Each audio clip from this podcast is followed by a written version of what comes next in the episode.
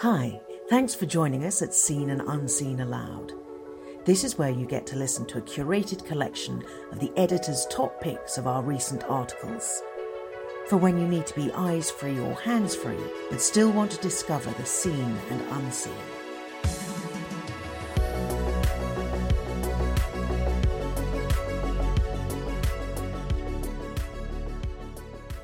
Sorry seems to be the hardest word by Graham Tomlin.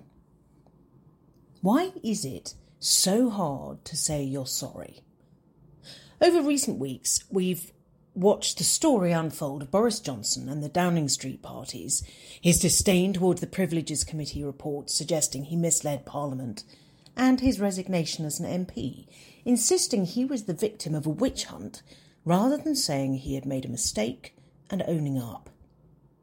And it's not just Conservative Prime Ministers. Tony Blair has never quite come clean to say it was a mistake to lead the UK into war against Saddam Hussein on the basis of faulty intelligence on weapons of mass destruction. Church leaders don't escape either.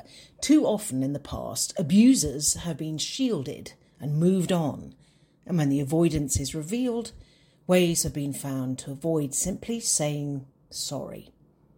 And then we all know the kind of apology that goes, I'm sorry you feel that way, which is, of course, not an apology at all. Confession is difficult. Try it sometime. Next time you make a mistake, resolve to come clean before your friends, your spouse, your partner, your team at work. Confess your sins. Not straightforward, is it? If you find it as hard as I do, then join the club. Saying sorry has always been difficult but our culture seems to make it even harder. We may not conduct literal witch hunts anymore, but we do metaphorical ones. If you are found out to have said the wrong thing, admit that you have changed your mind or that you made a horrible mistake, you are likely to get accused of inconsistency, cancelled on social media, sacked from your job, vilified at the court of Twitter. It could mean losing your reputation, your job, your friends, and, well, everything. A line of books have come out in recent times pointing out that we live in one of the most censorious of cultures. Andrew Doyle wrote a book called The New Puritans, arguing that identity politics and the social justice movement has spawned a quasi religious form of cultural revolution driven by claims to moral purity and tolerating no dissent. Similarly, Noah Rothman wrote The Rise of the New Puritans, identifying progressivism as a movement whose primary goal is to limit happiness.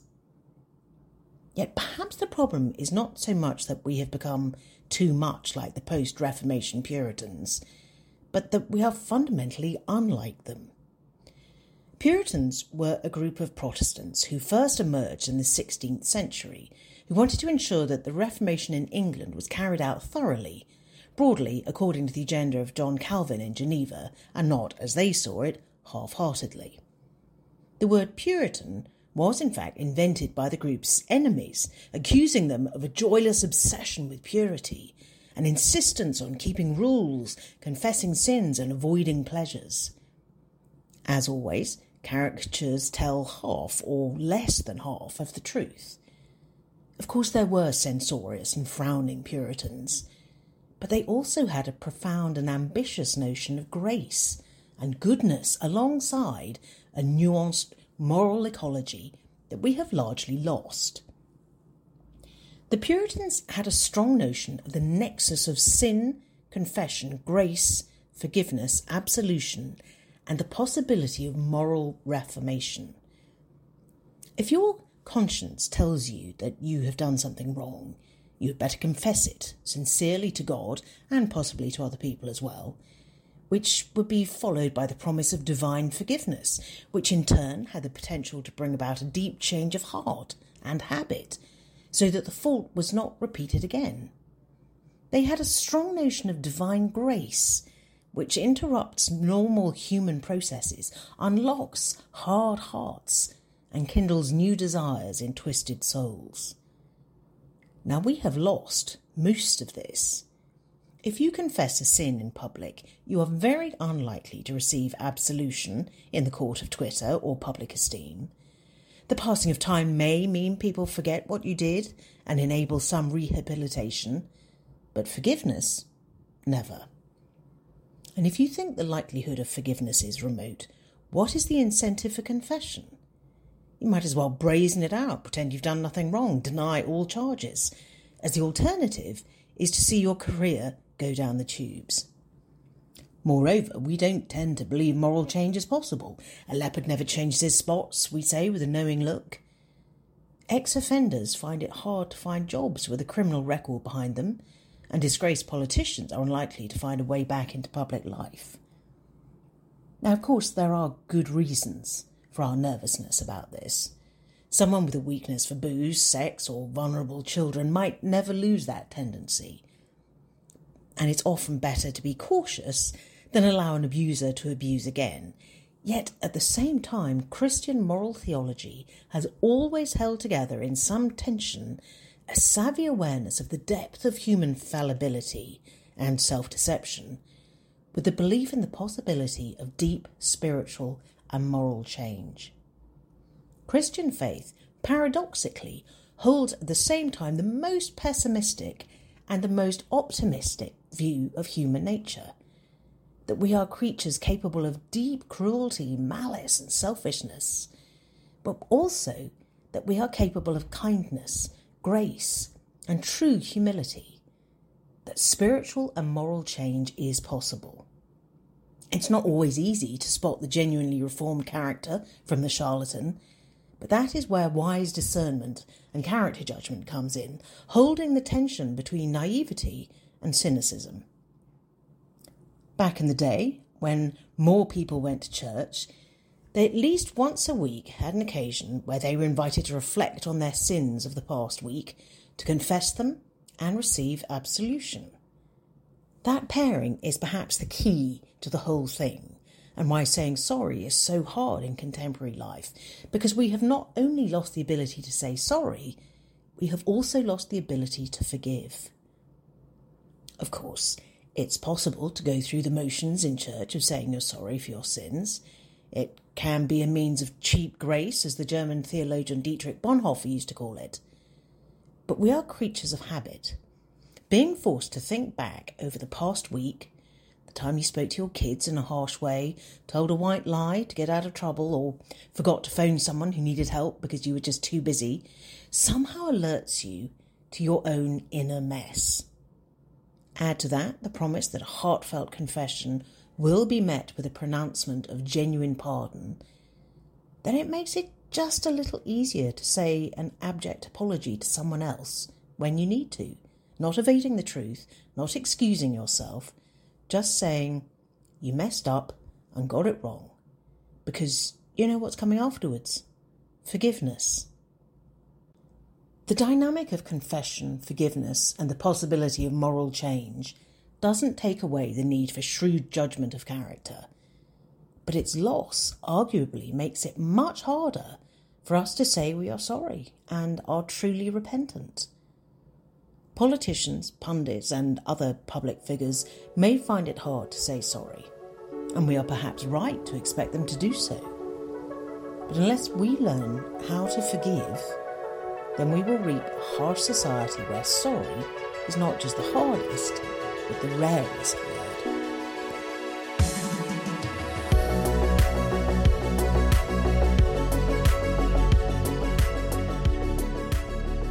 Chasing the Rains why Gender Equality Matters in Development by Jane Cacouris.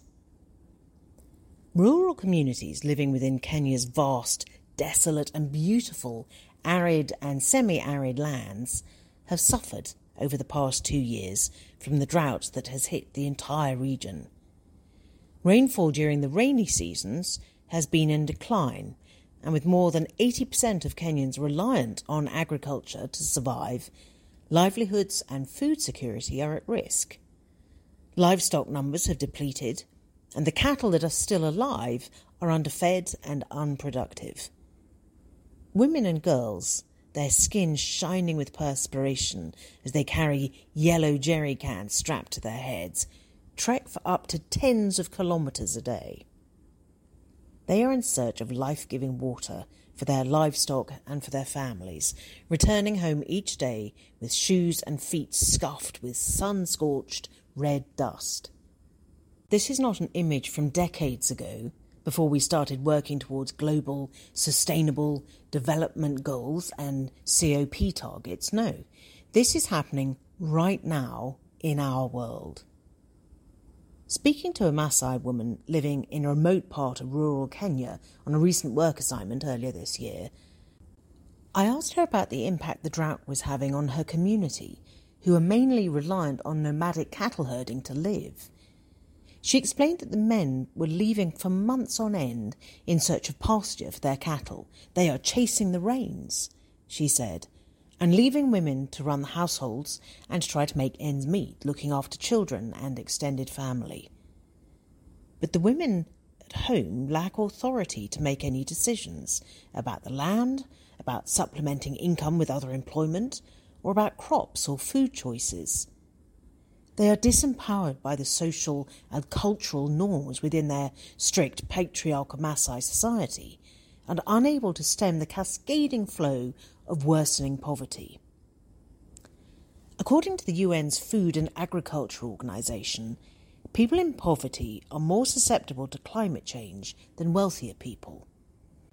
Their livelihoods and assets are more exposed, and they are more vulnerable to natural disasters that bring disease, crop failure, spikes in food prices, and death. The World Bank estimates that without immediate action, climate change could push 120 million more people into poverty by 2030. And of those, the threat of climate change on agriculture in Africa could push 30 million people into extreme poverty. Gender inequalities present in many countries and societies exacerbate this already existing vulnerability of the poor to climate change. And women and girls are disproportionately affected by climate change. For example, an increase in child marriage has been observed in communities as a means of coping financially when a disaster occurs, such as a drought or flood. Families raise much needed additional funds through dowries. Extreme weather events also increase the work burden of women and girls and their ability to perform their everyday tasks. They must walk further to collect firewood and water due to dwindling resources. Women often lack land rights that are passed down through generations along patrilineal lines, as is the case in Kenya. Women's access to climate emergency funding in areas where such funding is available is therefore limited as they don't possess the collateral in the form of land rights and ownership. In short, women and girls fare significantly worse than men and boys when it comes to the impacts of poverty and climate change on well being. So, what does Jesus think about gender inequality? Jesus treated all people with equal love and respect. Gospel writer Luke records that he talked with respect about the Samaritans, who were seen by the Jews as racial inferiors. He reached out to prostitutes and to lepers, who were social outcasts. He without doubt had a special sensitivity to those on the margins and towards those who are poor. And Jesus goes one step further. He also demonstrates a radical approach to gender equality in the Bible. For example, John, the writer of another gospel, describes his encounter with a woman at a well. As Jesus passes through a town on his journey through Samaria, he's tired and stops to sit by a well.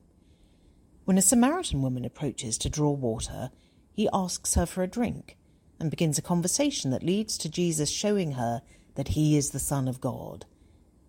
This speaks about gender equality in several ways. First, Jesus spoke to the woman at a time when it was forbidden for a man to talk to a woman in public, even a wife or daughter.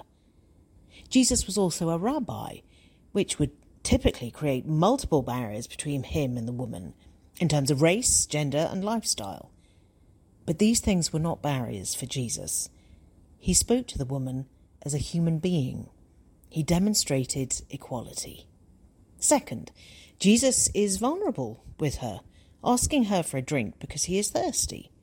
Here is a man asking a woman for help, openly admitting he needed something from her. Third, Jesus ignores the Talmud, a Jewish commentary on the Pentateuch that taught it was immoral to teach a woman the law.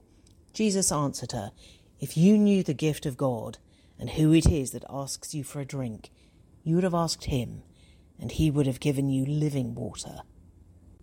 He discusses theology with her. Jesus did not regard his Jewish racial identity or being male as superior. Jesus clearly demonstrates through his actions in this passage that all who trust in Christ are equally God's children, valued without differentiation or discrimination based on race or gender. As Jesus shows in this passage in John's Gospel, he doesn't consider women feebler, less capable, or less intelligent than men. Throughout the Bible, he continually recognizes their value. In parallel, much evidence shows that greater gender parity in the world today would make it a richer and more sustainable place for human beings, biodiversity, and the environment. Improved nutrition, food security, livelihoods, and health come from greater access, benefit sharing mechanisms, and employment opportunities for women. For example, when women have greater control over household resources, spending patterns shift towards catering more for families' food and education. According to the OECD in Kenya and Malawi, levels of malnutrition are found to be lower among children in female headed households. An NGO project that worked with women in agriculture across six countries found that when women were given ownership of land and when women's participation was improved in farmers' collectives, income from agriculture increased between 40 and 165%. If vulnerabilities caused by poverty are reduced by supporting and recognising women as equal to men, this translates into households and communities that are less vulnerable and more resilient to the effects of climate change. It's all connected. Humanity cannot chase the rains forever. In our race to find more stability and sustainability in this changing world, perhaps it's time to take Jesus' lead and really recognise and value women equally to men, both as people and for the contribution they can make to lives, livelihoods, and our world.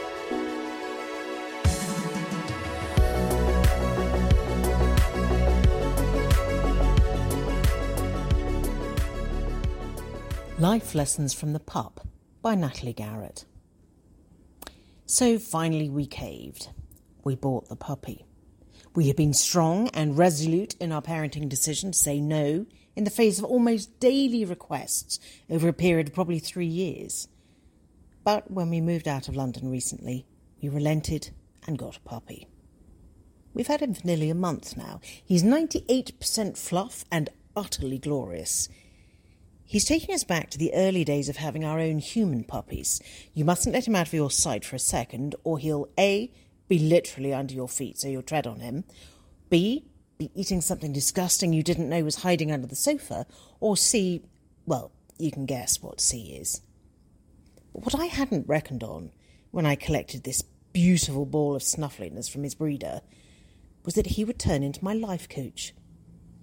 I have learned so much about life and specifically how to live it well in the last couple of weeks just by watching the way he lives his life. For our puppy, everything is an adventure.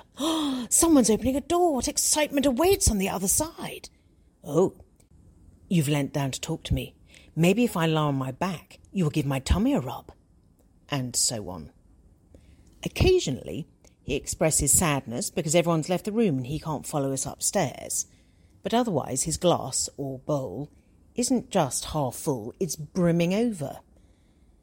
As long as he's been fed, he's warm, he's been let out to do what a dog's got to do, and most importantly, he's been shown love and affection, he's happy and trusting. and then falls asleep paws akimbo. Somewhere I read that in the Bible there are 365 statements variously translated as do not worry, do not be afraid, do not be anxious. 365, one for every day of the year. And even if that rather neat number isn't actually accurate, although how amazing if it were true, clearly the Bible has a recurring theme around worry, fear, and anxiety. Perhaps this most human of conditions is not such a new phenomenon as we think. God has been addressing issues of mental health for hundreds and thousands of years. Jesus talked about it a lot. He addressed it head on in one of his most famous teaching sessions. Therefore, I tell you, do not worry about your life, what you will eat or drink, or about your body, what you will wear. Is not life more than food? And the body more than clothes. Look at the birds of the air. They do not sow or reap or store away in barns, and yet your heavenly Father feeds them. Are you not much more valuable than they? Can any one of you, by worrying, add a single hour to your life?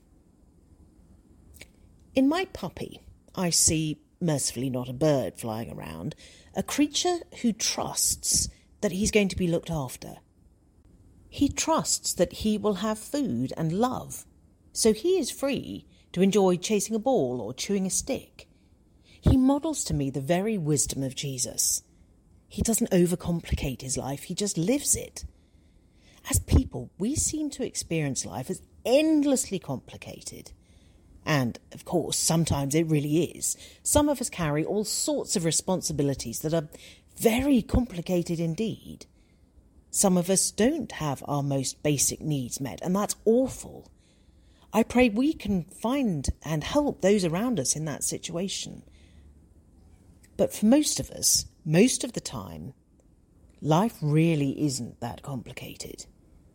If we have enough food, clothes on our back, somewhere warm to shelter, and someone to share love with, that's a good life right there if we are privileged to have our basic needs provided for, then maybe we can worry less and enjoy more. But for some reason, it's not as easy as it sounds. Like countless others, I have carried with me the shadow of depression for many years. Through CBT and other therapies, I've had to learn new ways of thinking to keep the light on, as it were, and the darkness at bay in this battle, Jesus' words provide powerful ballast against the tidal waves of the depressive storm. He encourages us to choose, by an act of will, to fill our minds with truth and with the evidence of good things, the promise of His faithful provision, thus forcing out the lies of the darkness. As we choose to fill our minds with the knowledge and love of God, there is less room for worry and anxiety, and we find rest for our minds. This choice brings freedom and the space for joy to grow. And as we have all come to realize in recent years, this battle is real for all of us, in different ways and to different extents. Wonderfully, my puppy seems to have excellent mental health. When Winston Churchill spoke of his own black dog, I don't think he was talking about a bouncing ball of fur begging for a tummy rub. But as I fill my mind with thoughts of Jesus and my puppy, I will continue to learn much about a life of simplicity and joy. And I am grateful to my children, wise beyond their years, who were instrumental in bringing this puppy slash life coach into our family. Thank you for listening. If you like our podcast, help others to discover it. Leave a review and rate us wherever you get Seen and Unseen Aloud. Help others discover a world that is greater, more full of meaning and sense than they might ever have imagined.